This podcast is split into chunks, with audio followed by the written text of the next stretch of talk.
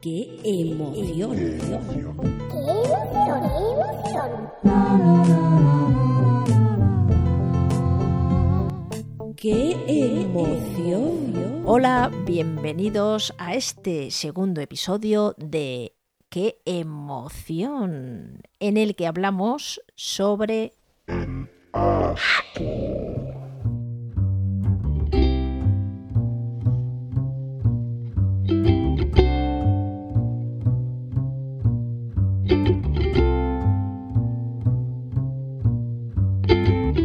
Bueno, y como siempre, explicamos el para qué de las cosas. No vamos a dejar de hacerlo con el asco. Entonces, ¿para qué? ¿Para qué sentimos asco? Pues para nada. Para vomitar. Para no acercarnos. Por, para pasarlo mal. No, todo tiene su porqué.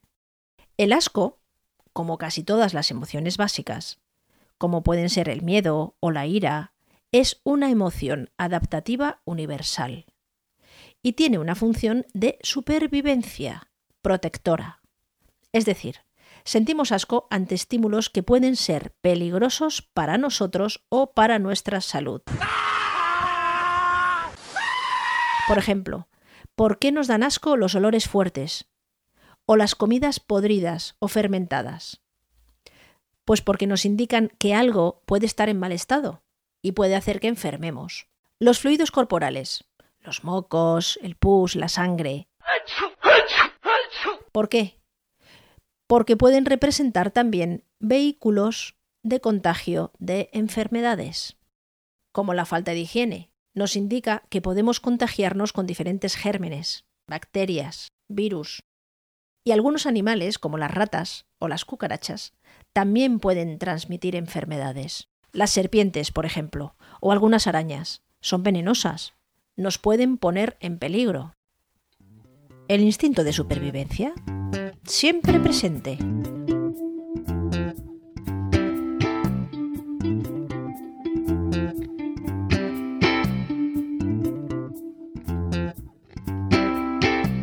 Pero, ¿se le puede hacer frente al asco? Pues por lo general, cuando algo nos da asco, lo que solemos hacer es evitarlo. Y esto no supone ningún problema. Pero, ¿qué pasa si lo que nos da asco y evitamos es algo necesario o positivo para nuestro organismo? Pues lo que me pasó a mí eh, una vez es que fuimos a un año de vacaciones y cuando entramos en la casa, pues nada, y todos tan contentos que empezábamos nuestras vacaciones y tal, empezamos a descargar las cosas, abrimos la nevera para meter ahí nuestros, nuestras cosas que traíamos y salió un pestazo de la nevera, vamos, repulsivo. Eh, que es este pestazo tan asqueroso, tan asqueroso. Habría ahí un cajón que había debajo del congelador y había un pescado que se habían dejado los que habían estado antes en la casa, que estaba en un estado de putrefacción que no os podéis imaginar porque nadie sabe los meses que ahí llevaba. Y me dio un asco y espantoso, eh, horroroso, el olor era pestilente, que casi lloro, y estuve muchísimo tiempo sin poder comer pescado, pero mucho, mucho, mucho. Pues aquí estamos frente a la llamada ley de similitud. Como tú has enfermado o sentido un asco muy, muy intenso frente a determinado alimento en mal estado o podrido, o frente a un olor muy fuerte, tu organismo, para protegerse y no volver a sentir esa sensación o no volver a ponerse malo, en el caso de que te hayas puesto malo, genera una reacción de asco intenso cada vez que hueles ese pescado. O el pescado en general, porque tu cuerpo le coge asco también a cosas similares, la ley de similitud. ¿Qué pasa? Que ya tenemos el conflicto planteado. El pescado es un alimento importante para nuestro organismo. Nos aporta nutrientes, proteínas, vitaminas, y no comerlo sería algo negativo para esa persona. Por lo tanto, tendría que trabajar en su asco para poder volver a comer ese tipo de alimento. En muchas ocasiones, en muchas situaciones como esta, es de vital importancia afrontar lo que nos da asco. Porque en otras ocasiones no es necesario. Te da asco y punto, no pasa nada. Pero si se genera un perjuicio para tu organismo, tienes que enfrentarte a ese asco. ¿Se puede hacer? ¿Se puede hacer? Sí, se puede hacer. Sí, se puede hacer. ¿Cómo podríamos hacerlo? ¿Cómo podríamos enfrentarnos a un asco tan intenso? ¿Cómo? Pues primero entendiendo lo que sentimos. Después hay técnicas de respiración y de relajación, que las podemos realizar antes de enfrentarnos a esa cosa que nos da asco. Por otro lado, también lo que podemos hacer es aceptar de una manera lógica y cerebral que lo que estamos evitando, en este caso el pescado, es beneficioso para nuestro organismo y necesario, con lo cual tendríamos que intentar evitar el asco y, y poder volver a comerlo. Y sobre todo, una técnica que parece ser que es la más acertada y, y la más práctica, es ir exponiéndonos gradualmente a eso que nos da asco.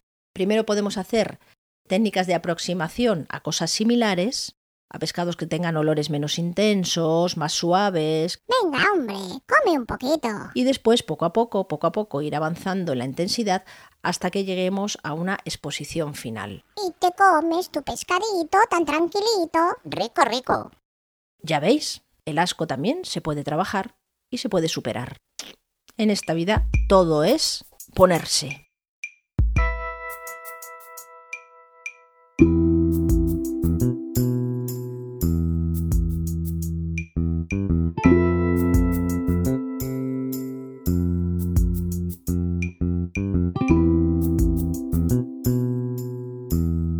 Al principio del programa habíamos hablado de que existe un asco, además del físico, cultural. ¿Pero es realmente así? ¿Influye la cultura en la que te hayas desarrollado en cómo percibes o experimentas una emoción, en este caso el asco? Pues parece ser que sí, que el asco es una emoción que puede ser modulada culturalmente. ¿Cómo? Pues por ejemplo, algunos alimentos, como larvas, gusanos, saltamontes, arañas, que en una cultura determinada provocan asco y repugnancia, a pesar de no ser tóxicos. En otras, están ampliamente aceptados. No provocan asco. De hecho, son bastante disfrutables. ¿Y tú? ¿Te comerías un plato de grillos, o saltamontes, o larvas?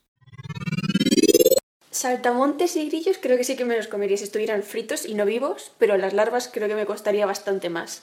Simplemente por probar otras comidas. Sí, yo creo que sí, incluso me los he comido. No me, eso no me repugna mucho. No me gustaría comerme eso.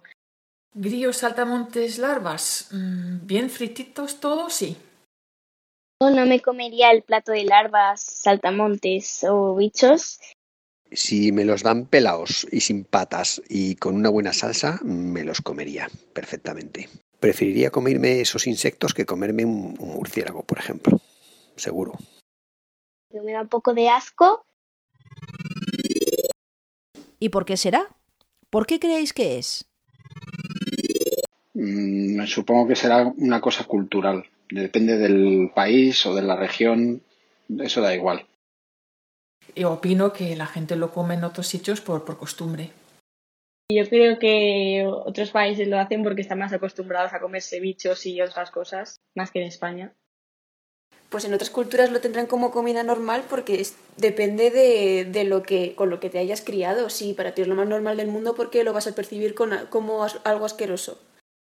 En otros países sí se lo comen, pero po, como aquí no es habitual comerse eso, eh, nos da más asco.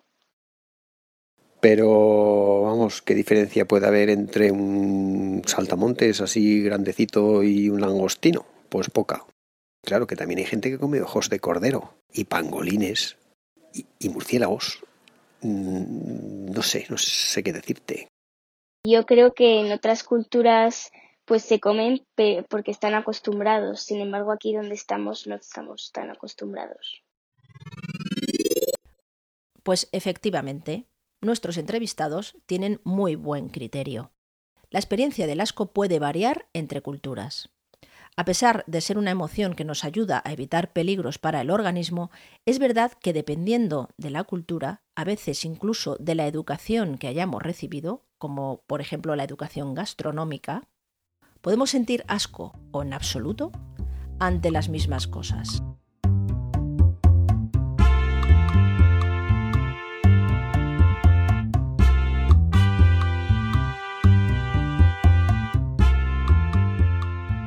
¿El asco ideológico existe? ¿Determinadas formas de pensar o actuar nos pueden llegar a provocar asco?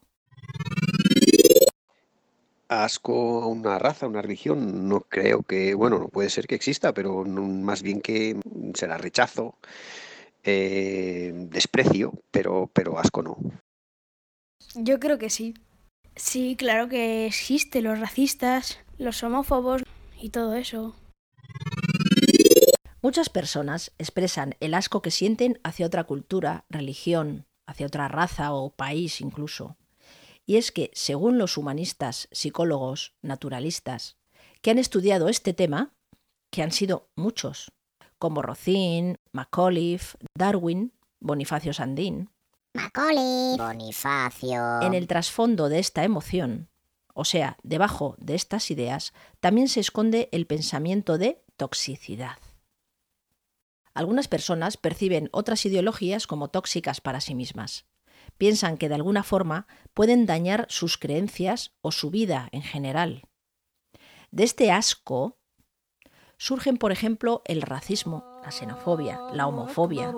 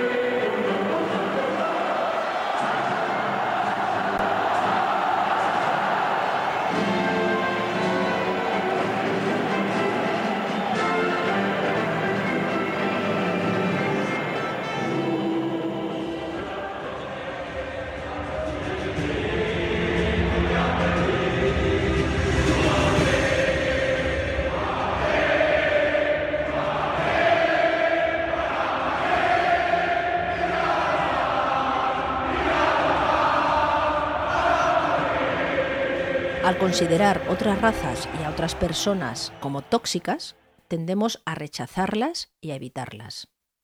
Pero claro, el asco es una emoción de doble sentido.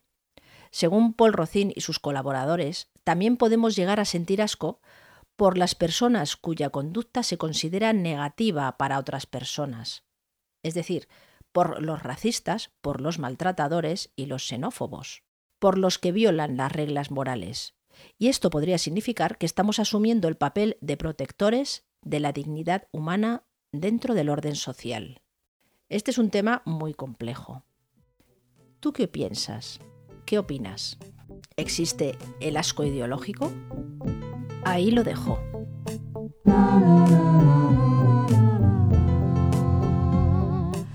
Bueno, y este es el final del segundo episodio sobre el asco.